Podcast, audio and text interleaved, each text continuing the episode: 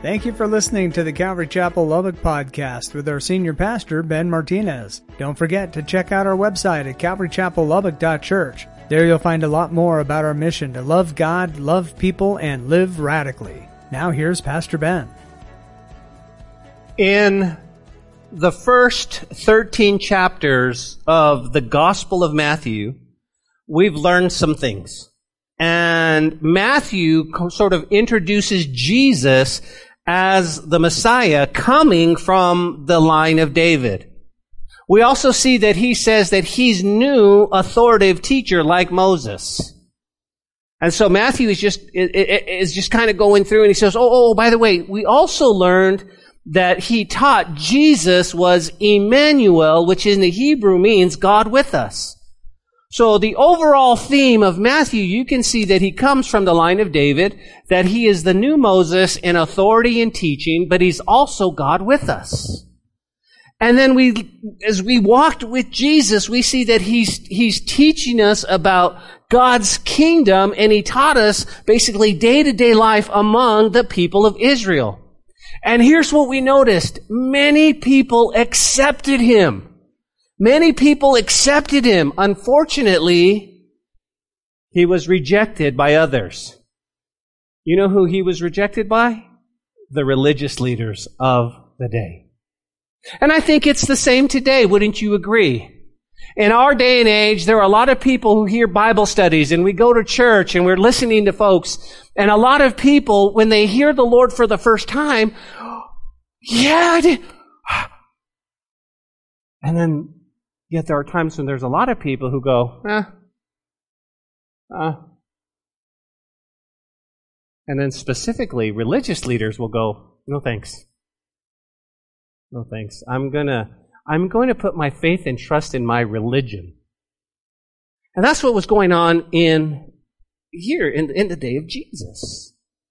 Well, as we come to chapter 14, we're going to discover some things. You go, well, like what, Ben? Well, we're going to discover a conflict between the Pharisees and Jesus, and you and I get to, to watch things play out. Now, here's what I want you to do. If you're taking note, let me just kind of give you a brief outline from chapter 14 through 20. Why? Because it changes just a little bit. You go, what happens? Well, if you're taking note, we're going to explore in these next few chapters many different expectations that people had about the Messiah. Okay, your attention please. Here's what happens. We either accept the Lord, we are neutral, or we reject the Lord. But what happens is that as you begin to see the Lord in the lives of other people, you get to see the Lord in the lives of, of church and where you live, then you, you, you have some expectations. And this is what they're going to come back and go, well, I expected the Messiah. Well, I expected, and we're going to see that. Well, what does Jesus do? Well, he's not intimidated by this. You know what he does? He keeps healing the sick. Okay? He keeps healing the sick.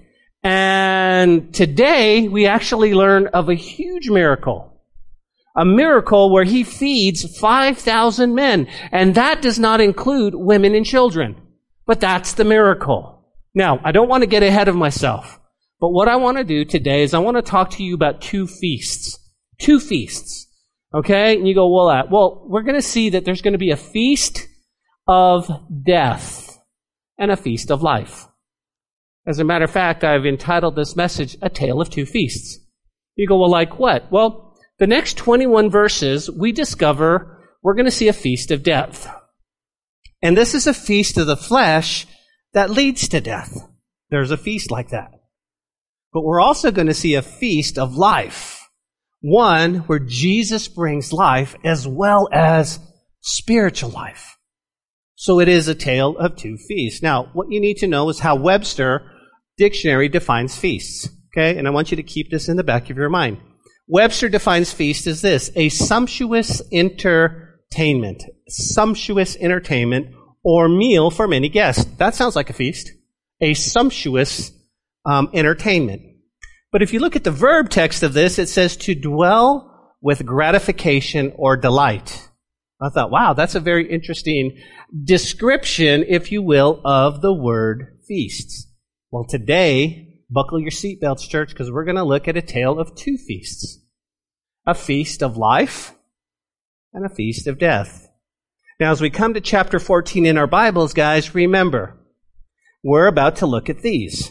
Verses 1 to 12, if you will, is the first feast. It is a feast, well, let's be honest. It's a feast of the flesh which starts with death and ends with death. That's the verse, first 12 verses. The second feast is different. It's actually found in verses 13 through 21, and it actually starts in Matthew 14 when Jesus went out, he saw a great multitude, and he was moved with compassion for them, and he healed their sick. This is the beginning of the second feast. But before we jump into, because we, we understand that the second feast is a feast of compassion, a feast of healing, and a feast of miracles, we've got to go back because we've got to talk about the first feast first. Say that ten times fast. First feast first. That's when we pick up our story in verse 1. But before we do, think about these two stories as something beautiful. Well, like what?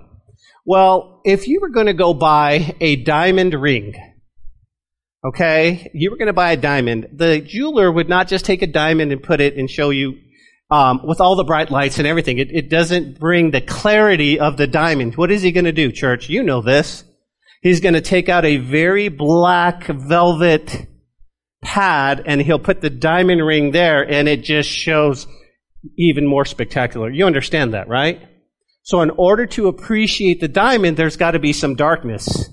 Well, that's, that's the way Matthew's writing. He says, let me, let me tell you something that's really, really sad, and then I'm going to contrast it with the good news, the gospel message. And you go, oh, okay. So, let's go, guys. Verse 1 of chapter 14. It says, At that time, Herod the Tetrarch heard the report about Jesus, and he said to his servants, this is John the Baptist. He is risen from the dead. Therefore the powers are at work in him. Verse 3. For Herod had laid hold of John, bound him, put him in prison for the sake of Herodias, his brother Philip's wife, because John had said to him, It is not lawful for you to have her. Your attention, please. We've got to do some work here. We got to do some work here. This is so cool. At Calvary Chapel Church, you'll know that we will break down the text you need to know we're going to teach you. Okay? So the first thing we see is a fellow by the name of Herod. They call him Herod the Tetrarch. Okay? Now, I want you to circle that name because he really is Herod Antipas. Herod Antipas. He is the son of what we would call Herod the Great.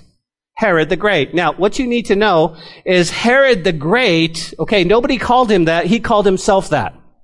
Okay, so nobody was like, hey, it's Herod the Great. He's like, I'm Herod the Great. I'm Herod the Great, right? So he called himself that, and this was his dad. Now, when Jesus was born and Herod the Great heard about it, guess what he did? He went and had all the, all the, all the kids killed, all the male kids killed, cause thinking he's like, hey, not in my time, not, not in my life, and all this good stuff.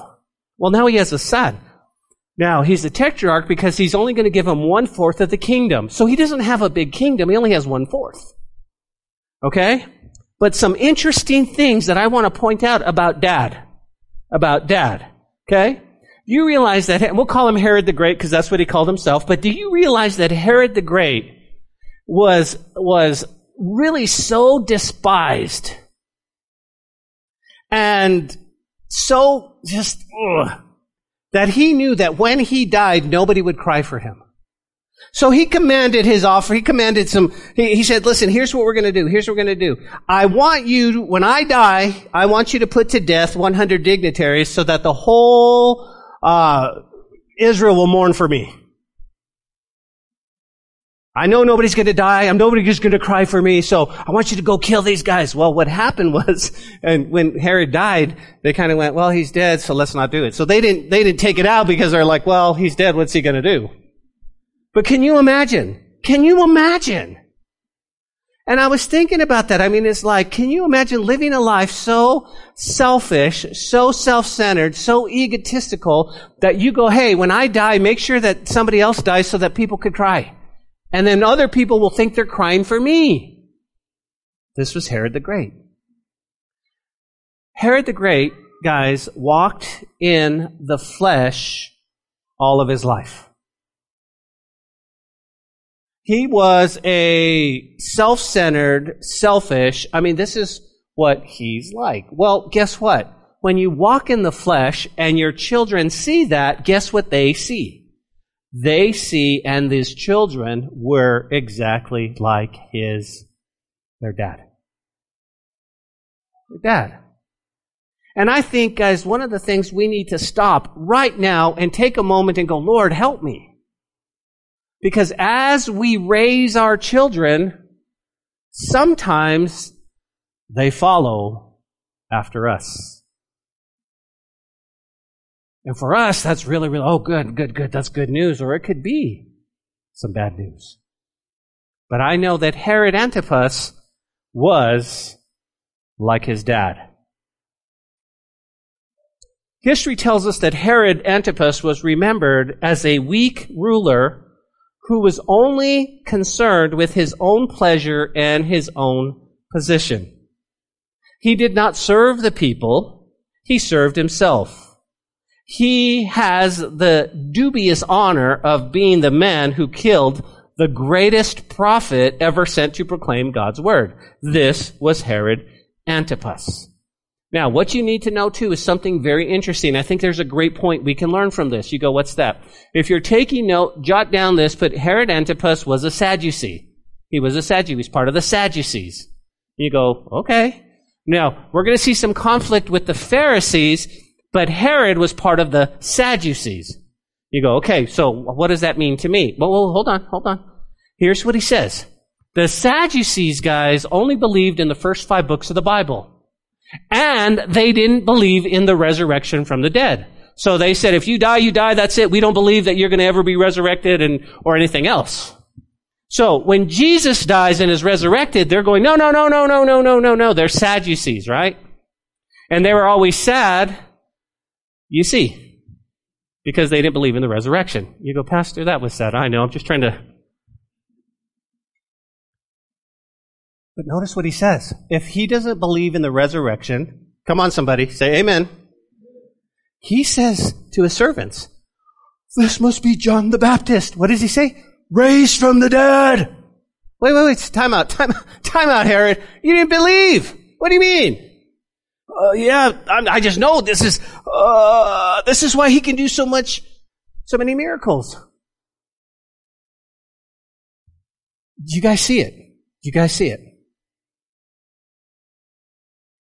He pulls it out. And I thought, here it is. Funny how our beliefs can change when we're stressed out. Funny how our beliefs can change. Now, here's what I want you to think about, okay? Whenever I say think about, it's put on the thinking cap, okay? Whenever we're stressed, whenever there's tribulations, whenever there's uncertainties, you guys know what I'm talking about, uncertainties in life. Okay? Whenever those happen in our lives, Here's what I want you to write down. They can either be an asset or a liability. They can be an asset or a liability. You go, Ben, I'm not sure what you mean. Assets, guys, they give to you. Liabilities, they take from you. You're like, oh, okay. So, when stress and tribulation, uncertainties, all the things that we face in life, they're either going to be an asset or a liability. The things we go through in life can be assets.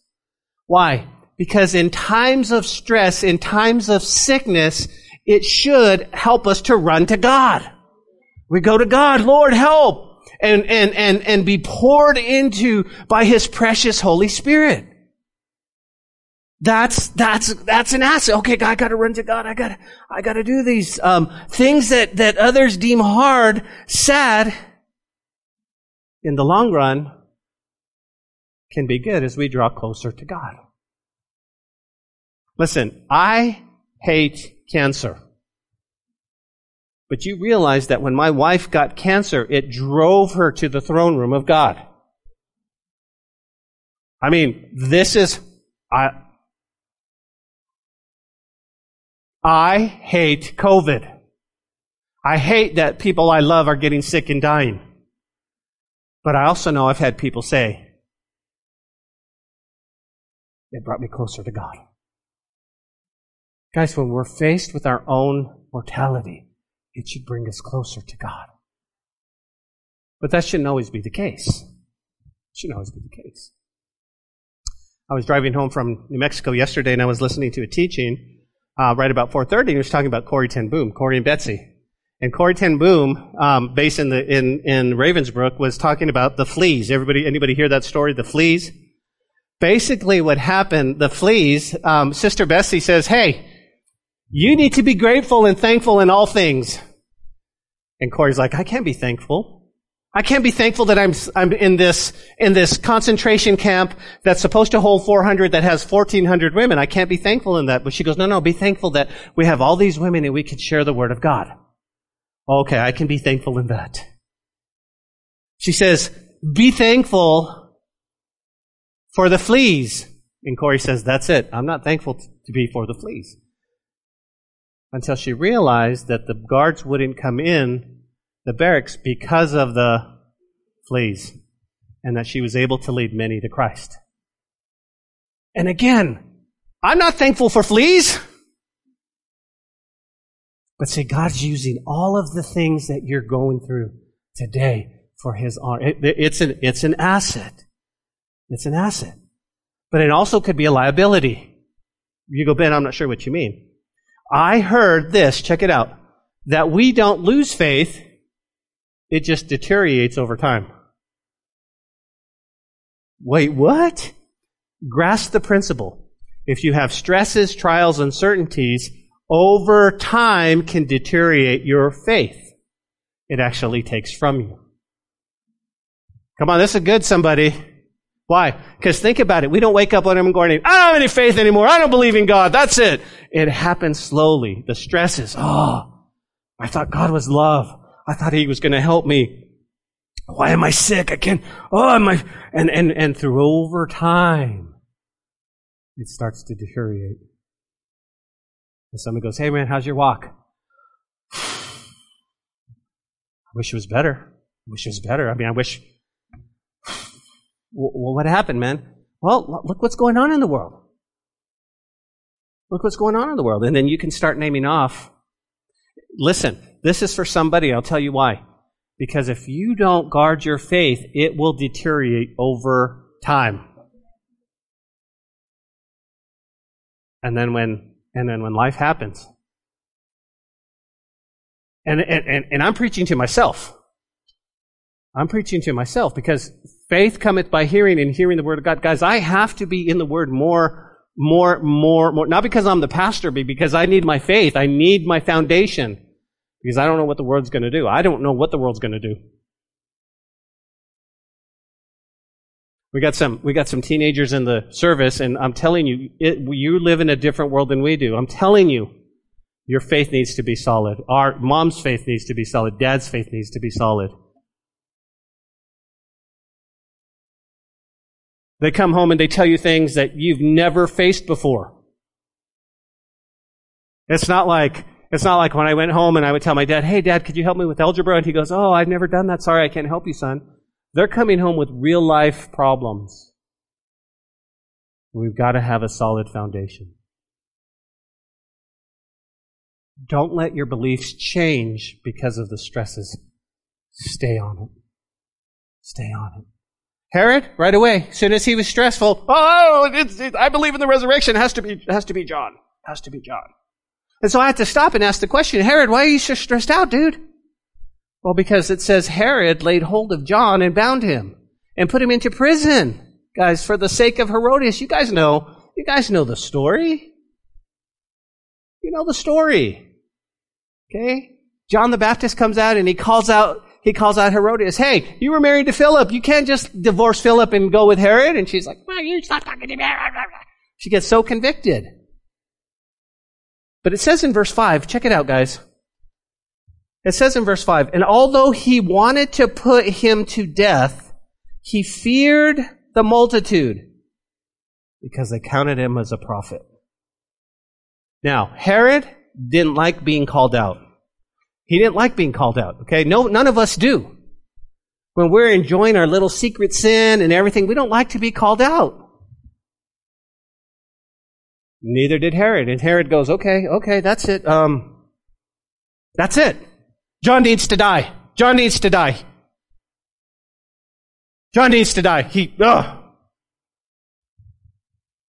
But why? Why? Why? Because Herod, instead of dealing with conviction in a biblical manner, he wanted to quench the source of that conviction. Boy, it got quiet in here. Think about it. Instead of dealing with conviction in a biblical manner, he wanted to quench the source of that conviction. Isn't that a great principle for us today? You go, what do you mean? Guys, instead of dealing with the conviction in our lives, we tend to shut down the source of that conviction. How do we do it? There's a lot of ways we do it, right? I'll give you one. Matthew 7. Judge not lest you be judged. Okay? Don't judge me. You worry about you. And, and we try to shut. Listen, conviction is a beautiful thing that the Holy Spirit brings. Conviction is like, hey man, hey listen, you're not having all that, that I have for you. And, and you go, well, I'm just gonna, I'm gonna just, uh, uh. We stop being friends. Ooh, come on. We stop being friends with godly people because we want to shut down the source of conviction. See, listen, if I don't hang out with them, then they can't, they won't tell me. I think we need to have true friends that, that, that help us in our blind spots. True friends that would love us enough to tell us, I think, I, I, I do. You see, because Christians should feel conviction when we sin. We should feel that. It's the one way the Holy Spirit guides us. Hey, hey, hey, come back, come back. Hey, but when we ignore that conviction and continue in the same sin, we find it harder and harder to hear the Holy Spirit because we've spent so long ignoring Him. So two things happen. Okay? You find friends, come on somebody, you find friends that are not gonna, that are not godly. You find friends that are gonna be like, hey, let's go. So, yeah, alright, let's go. And then the Holy Spirit starts to convict because He loves you, and you start to ignore. And, and the Bible says that you get what? You get a calloused heart. Instead of the yard, you know, I don't live in the vida loca, you know, have it, and the Holy Spirit's like, hey, hey, hey, you're going to go down the wrong path. I love you, please, you're going to go down the wrong path, and you, you cannot hear. Cannot hear. Biblical conviction is that place where you go, Lord, I'm so sorry. I'm so sorry. Back to our story. Remember John? John was about 10 months in prison. Do you remember? And on Herod's birthday, they have a, a feast, a party. It was a sumptuous entertainment with many guests. Right? And the party started out in the flesh. The party started out in the flesh. You go, well, how so? How so? Well, notice verses 6 through 8. It says, But when Herod's birthday was celebrated, the daughter of Herodias danced before them, and it, what's that word, got church? It pleased. If you're taking note and you're a Bible scholar, she's identified as Salome. Salome was, was basically, this is from um, Josephus. He was a Jewish historian, and that was her name. Okay? But when I read this, the word please there means it, it pleased them sexually.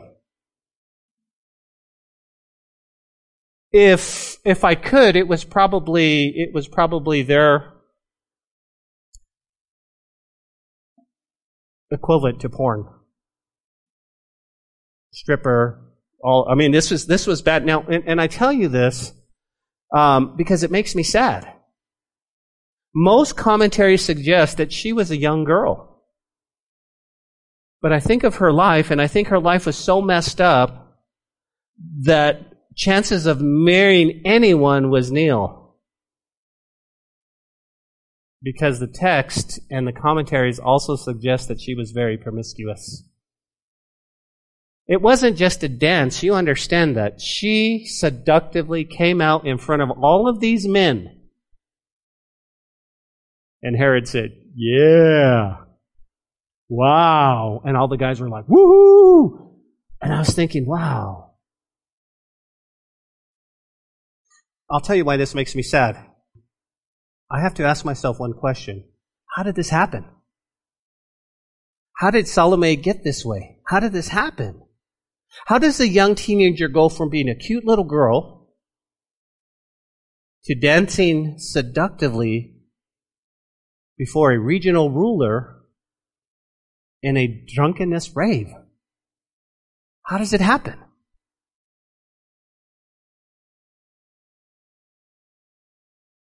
I wonder. I wonder. Herod's birthday starts off in the flesh. Starts off in the flesh. And here she comes. Here she comes.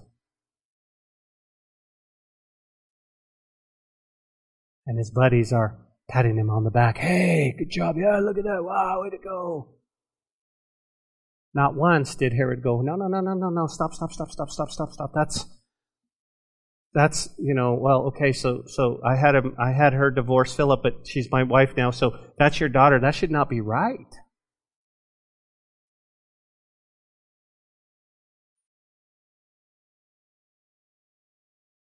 How does a young teenager go from from a cute little girl playing Barbies to a girl of the world?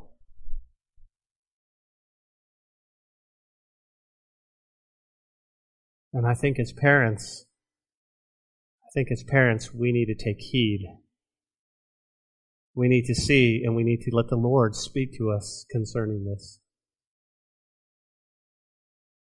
Nah, bro, I want to be my, I want to be my little girl's best friend and we're going to go out and I've seen that plastered all over. No, no, no, no. Listen.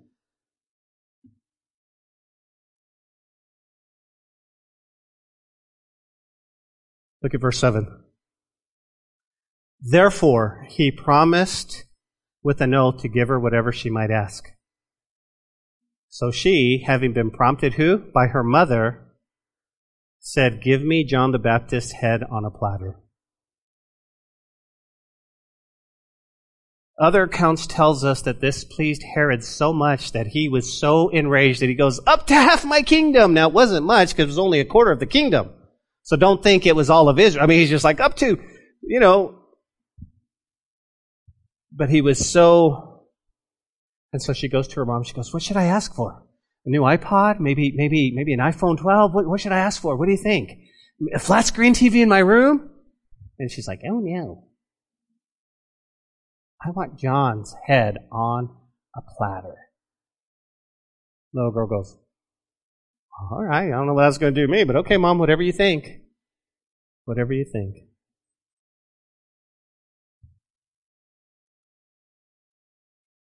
Think about it. Herodias didn't go, hey, I just, I want, uh, I want John dead. She goes, I want, uh, this is gruesome.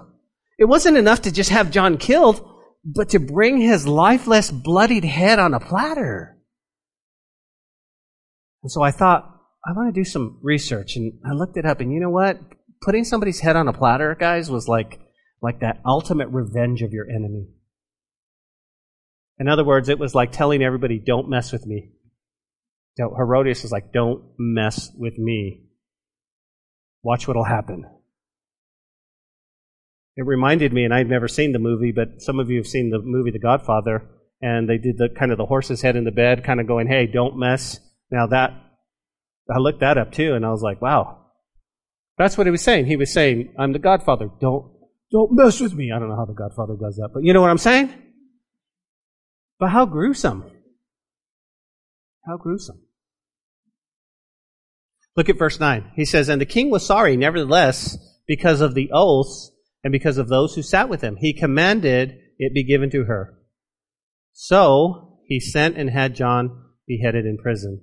And his head was brought on a platter given to the girl, and she brought it to her mother. Then his disciples came and took the body and buried it and went and told Jesus.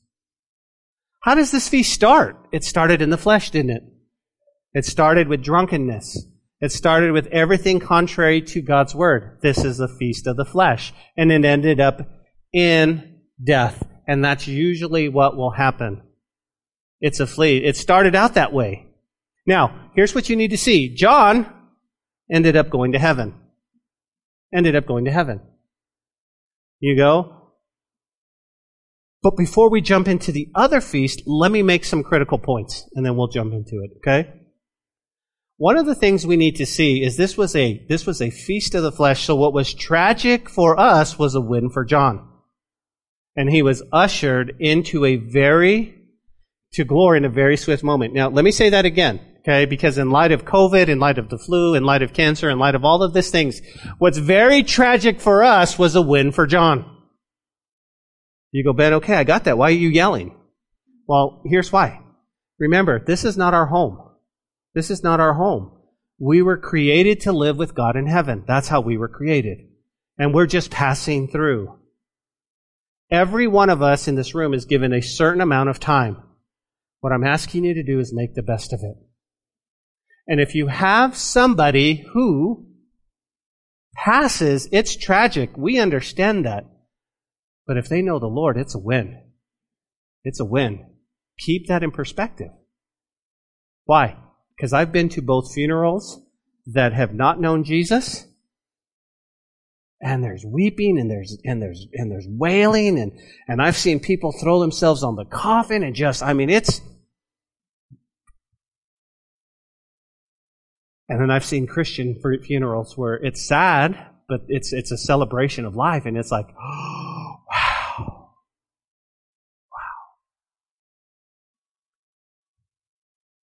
Listen, my friend in New Mexico had already performed 18 funerals last year. He's already done four this year. And it's only what, the third week in January. He said the gospel, he said more people are getting saved at the funerals because this is a real thing. More people are getting saved. Said, wow. Great principle. Great principle. Okay, number two, here's the second critical point. You ready? Trust the sovereignty of God. Trust the sovereignty of God. John the Baptist was the greatest prophet who ever lived. That's what Jesus said. But what we need to remember is Jesus could have come to John and opened the prison doors. He didn't. He didn't. John, Jesus, let's, okay, this is a little gruesome, but Jesus could have attached his head back on. He did the ear. He didn't. He didn't. Yet he's still God. Loving, compassionate, merciful Jesus.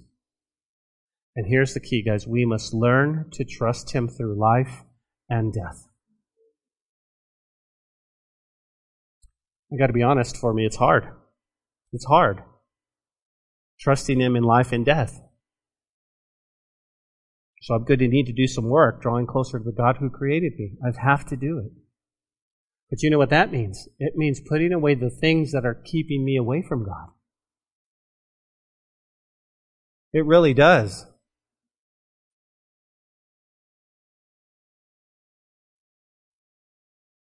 So here you have a feast that started in the flesh and ended in death.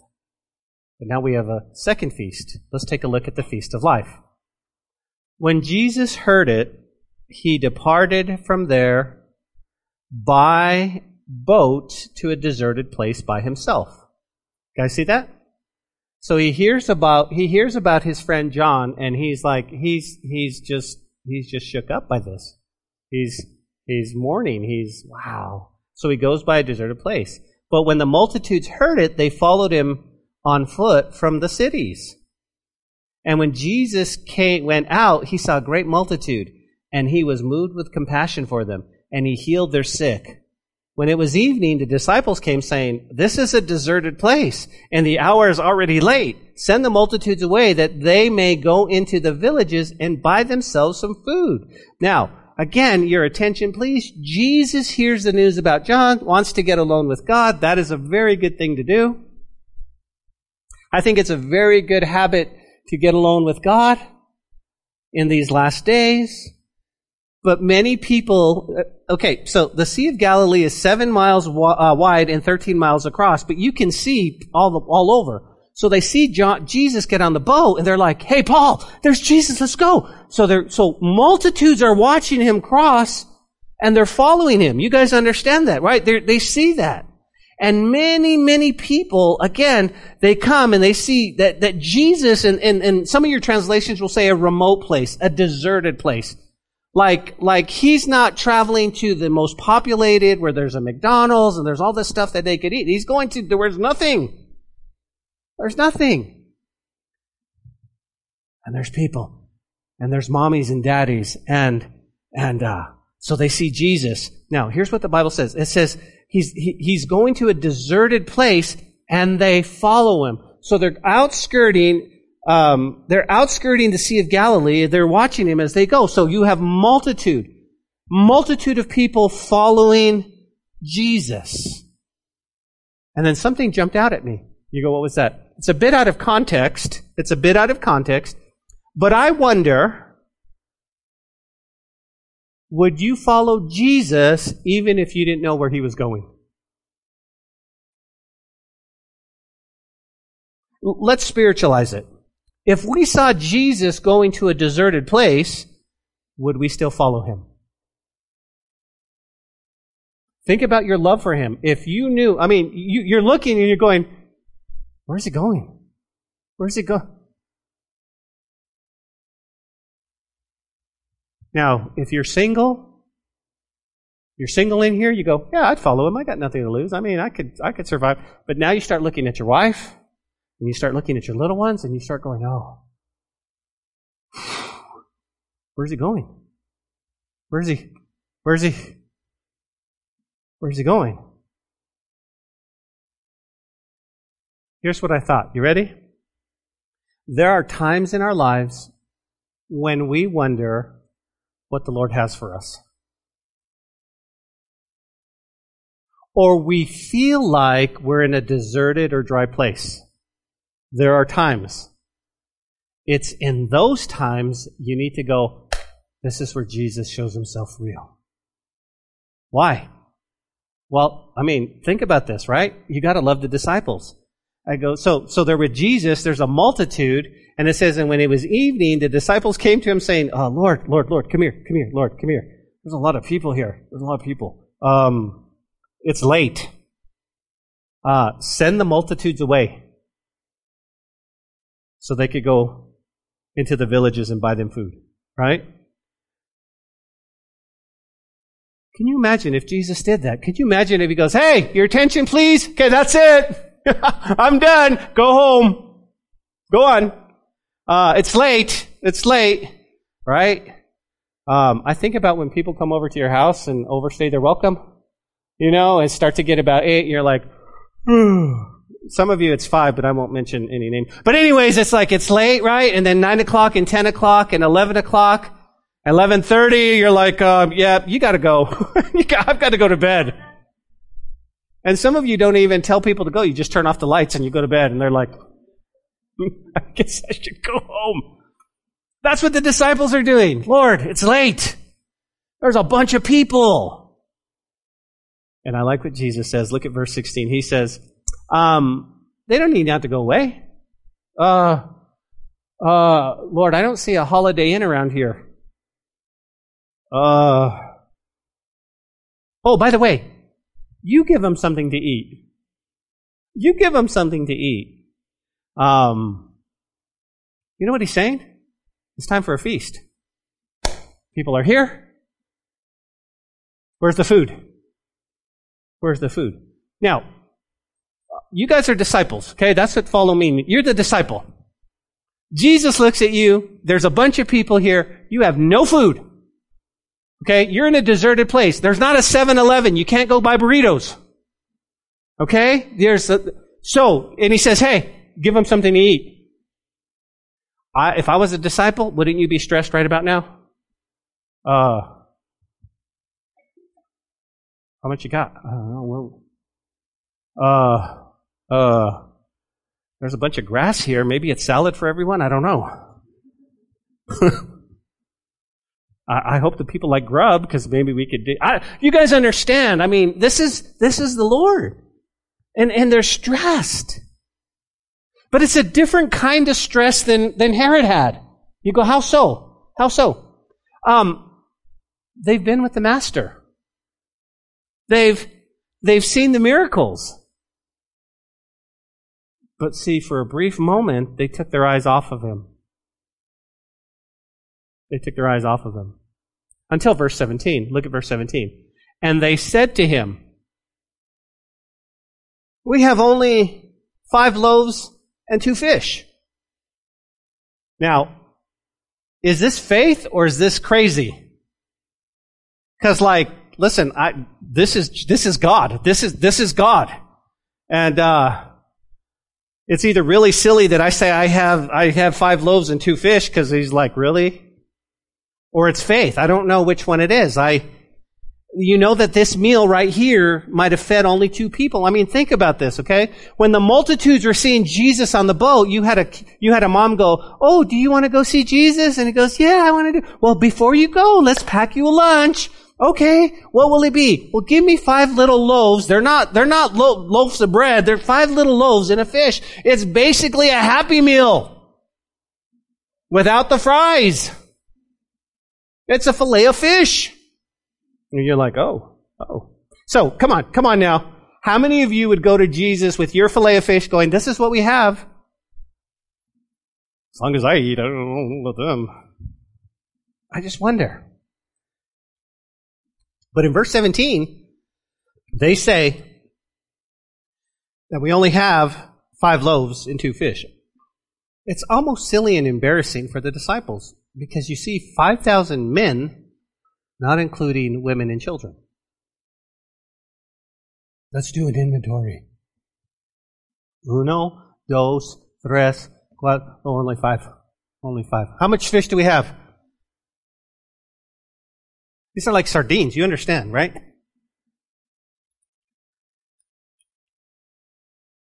I think Jesus watched and somewhat, I don't know, maybe watched his frustrated disciples as they tried to solve the problem. He probably watched and and I know my Jesus has a sense of humor, so he was probably just smiling because he knew what he was going to do. He knew what he was going to do. It tells us in John chapter 6 verse 6. But he wanted to teach him a lesson in faith and surrender. You go, well, wow.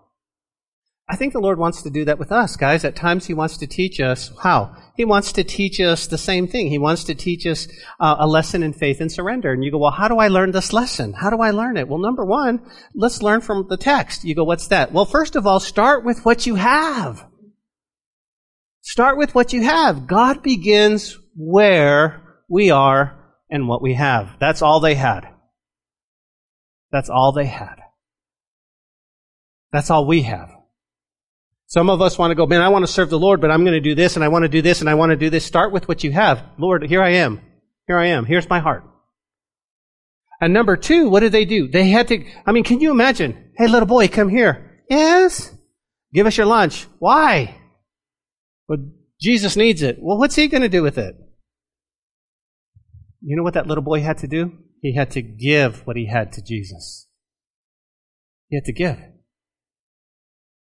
And Jesus took a simple lunch, he blessed it, he shared it, and the miracle of multiplications was in his hands. See, little is much if God is in it. Little is much if God is in it. Jesus broke the bread, he gave the pieces to his disciples, they turned and they fed the multitudes. Could you imagine? Could you imagine? Could you imagine being there? You know that's only, you, you know you have just a happy meal. You know it's just this and, and all of a sudden you're like, have the people sit down. And I mean, you're just like, this is, I don't know how many people were there. We know the Bible says 5,000, but it doesn't talk about women and children. We know there's children because there's a little boy who has a lunch. So Jesus says, Hey, look at verse 18. Bring them here. Bring them to me. And he commanded the multitudes to sit down on the grass. And he took five loaves, two fish, and looking up to heaven, he blessed it, he broke it, he broke, um, gave the disciples and the disciples to the multitudes. Guess what? Look at verse 20. So they all ate and were filled. Okay? Do you know what that means? That means when you go to Golden Corral and you've overeaten, you're really full. This is when you go and you go, oh, I'm never eating again. Wow. That was so good.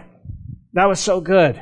Funny story. My grandbaby, my granddaughter just discovered Golden Corral yesterday. First time they ever took her. She calls me on the phone, FaceTimes me. Grandpa! What? There's a golden corral! Yes, sweetie? I had, and she just goes up. She says, it's the best place ever! She's seven years old. Best place! I had rice and bacon at the same, and she just goes off. She thinks it's the best thing ever. This is Golden Corral. They're full. They're full. They're full. And so they ate and were filled, and they took up twelve baskets full of fragments that remained. Now those who had eaten were about 5,000, what does it say? Besides women and children. Let me give you an estimate. Some commentators say 15,000, some say 10, some say 20. We don't know. We know there was a lot of people. There's a lot of people. But see, this is a feast of life. This is a feast of life. Because Jesus shows himself real in the miracle of feeding the 5,000. You see, Jesus was not only God, but he was fully man. And when he was heard that John had died and he wanted to get alone with God, and he saw the multitudes, he could easily said, guys, give me a break let's, let's try tomorrow. Can I have a moment to myself? But that's not God. God says, He says He has compassion. And He says, okay, oh, here we go. Here we go. I'm going to show you guys something amazing. And so everybody eats. Everybody eats. Man, this is great. This is great, Lord. Can you imagine? You guys know what it is, right? When, when we fellowship together. This is so cool. This is so cool. And not only that, but there's like, we have leftovers. We have leftovers. I don't know if y'all have a grandma like I had a grandma, but I'm pretty sure this happened every time I went to grandma's house. You guys know what I'm talking about? You go to grandma's house and everybody shows up at grandma's house and she starts taking out little, little containers of food. Rosa, you know what I'm talking about? And little contain, everybody, and, and a little this, and, and it's like everybody eats and she puts it all back. It's like, how did that happen at grandma's house? Jesus is there. Amen? So this is a feast, not of death, but of the Spirit. But here's the problem. I want you to put yourself in some of the people's sandals here. You go, what do you mean? Not everybody's going to see it as a feast of the Spirit. What, well, what do you mean? when Jesus stops feeding them, Many of the folks left him. As a matter of fact, jot this down. John chapter 6, verse 66, John 6, 6, 6 says this From that time, many of disciples went back and walked with him no more. In context, he, they were just looking for a meal. They're looking for a meal, right? They're looking for Hey, hey, Joe, how you doing? What's up, Joe? Hey, listen, Jesus over here. You want to go grab lunch? I, I heard he's feeding people. Yeah, let's go, man. So we're not following Jesus for who he is, we're following Jesus for what we can get. And when the Lord's like, no more. Isn't that a great biblical principle? How many of us are following Jesus because we love him and we're serving him and it's not what we can get? But then we get, and, and some people, Bob, you follow Jesus, you'll be blessed. You'll be blessed, brother. You'll be blessed. You'll have everything you need. Guys, I've seen that so many times, this play out. People will give their lives to the Lord, they'll follow Jesus. And we saw it on the parable that he talked about, right? About the sower and the seeds. And they said, man, when tribulations come up, they're like, eh, I don't follow you, Lord. I don't follow you.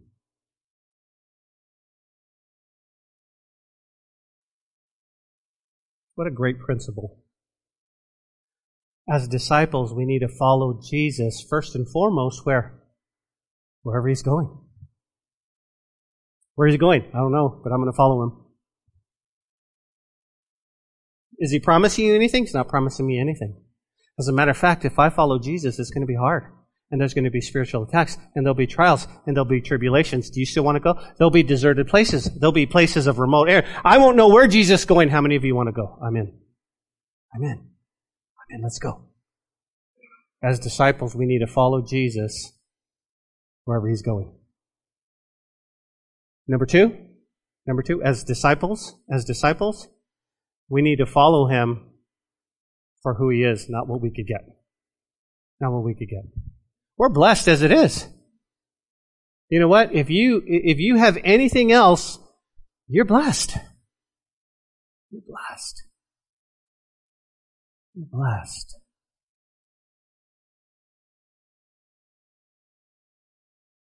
There's one more feast that we didn't mention. There's one more feast. So as we close our study, let me just say this. There's one more feast that I want you guys to be a part of. You see, a feast is a sumptuous entertainment meal with many guests. But let me tell you about this feast. It's the marriage supper of the Lamb. That's a feast you don't want to miss. Well, um, uh, Pastor, am I invited? Only those who have put their faith and trust in God. Those who are saved are invited to that. You see, what's going to happen is one day, soon and very soon, you're going to hear the trumpet sound, and those who are dead in Christ are going to rise first, and we who are alive and remain are going to meet the Lord in the air. And for seven years, the world is going to go horribly down here. It's going to be awful, ugly, but up there, there's going to be a great banquet, a great feast. Okay? Now, if you're in here and you're watching your weight, don't worry about it. There's no calories in heaven. Okay? It's going to be good. It's going to be. This is going to be the best food you ever, but it's a, it's a feast. It's called the marriage supper of the Lamb. Now, let me tell you who won't be there. People who are not saved. People who have never given their heart to Jesus. You know who's not going to be there? Religious people. Religious people. Because you can be religious all you want to, but, but only those who have a relationship with the God that created them are going to be there. Here's the good news. He invites all of us. He says, Hey, I'm inviting all of you to come. So here's my question. Do you have your invitation? Do you have it? Is it ready to go? You go, well, I don't, Pastor, I don't have, I don't know if I have an invitation. I don't know. I don't know. Let me tell you, it's really easy when you open up your heart and you believe in God, you have to make a decision. You have to say, I'm going to, I'm going to put my faith and trust in Him. It's called being born again, being born from heaven. We can't stand on anything else. We can't stand on our heritage. We can't stand on religion. We can't stand on how good looking we are. We can't stand on any.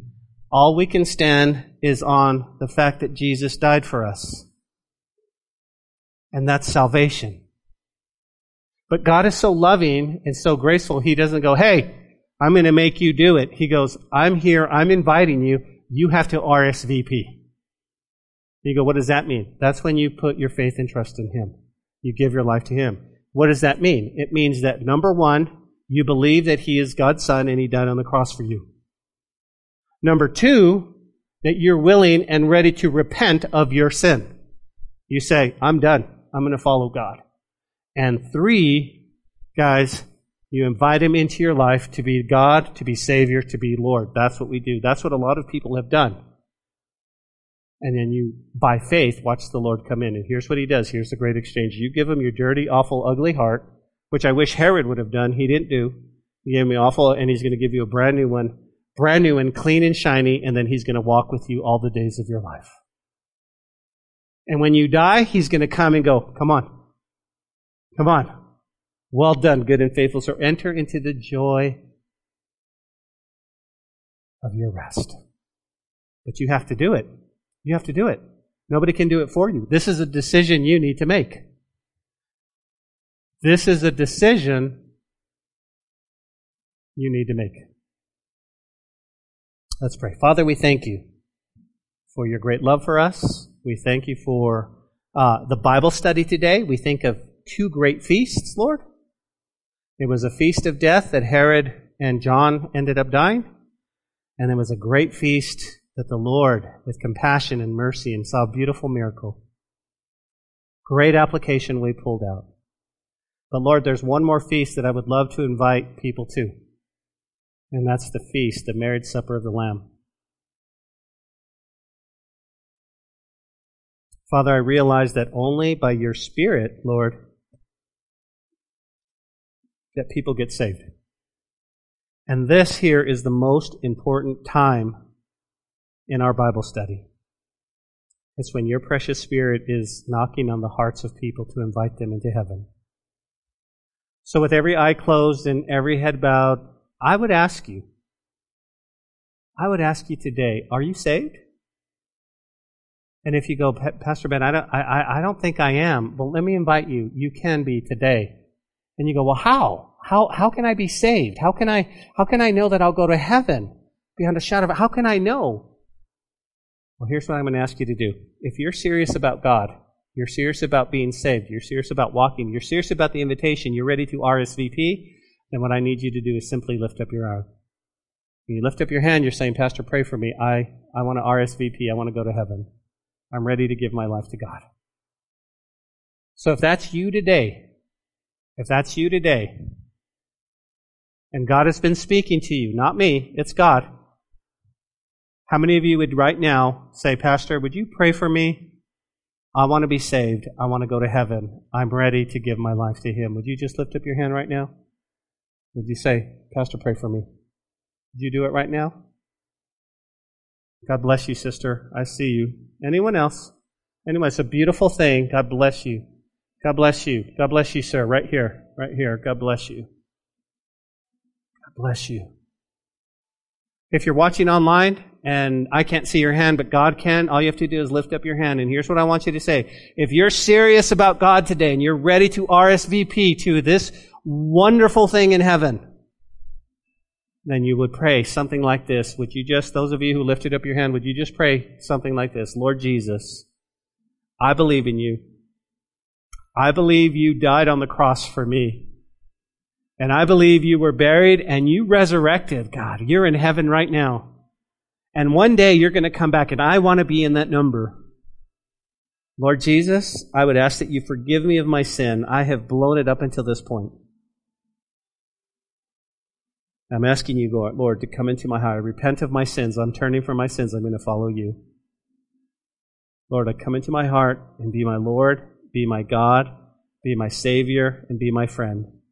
I choose this day to follow you, Jesus, forever I'm yours. I ask this in Jesus' name. Amen. Hey, if you prayed that prayer, welcome to the family of God. Welcome, welcome, welcome. Here's what he says. If you pray that prayer, here's what the Bible says. There is a party in heaven going on right now.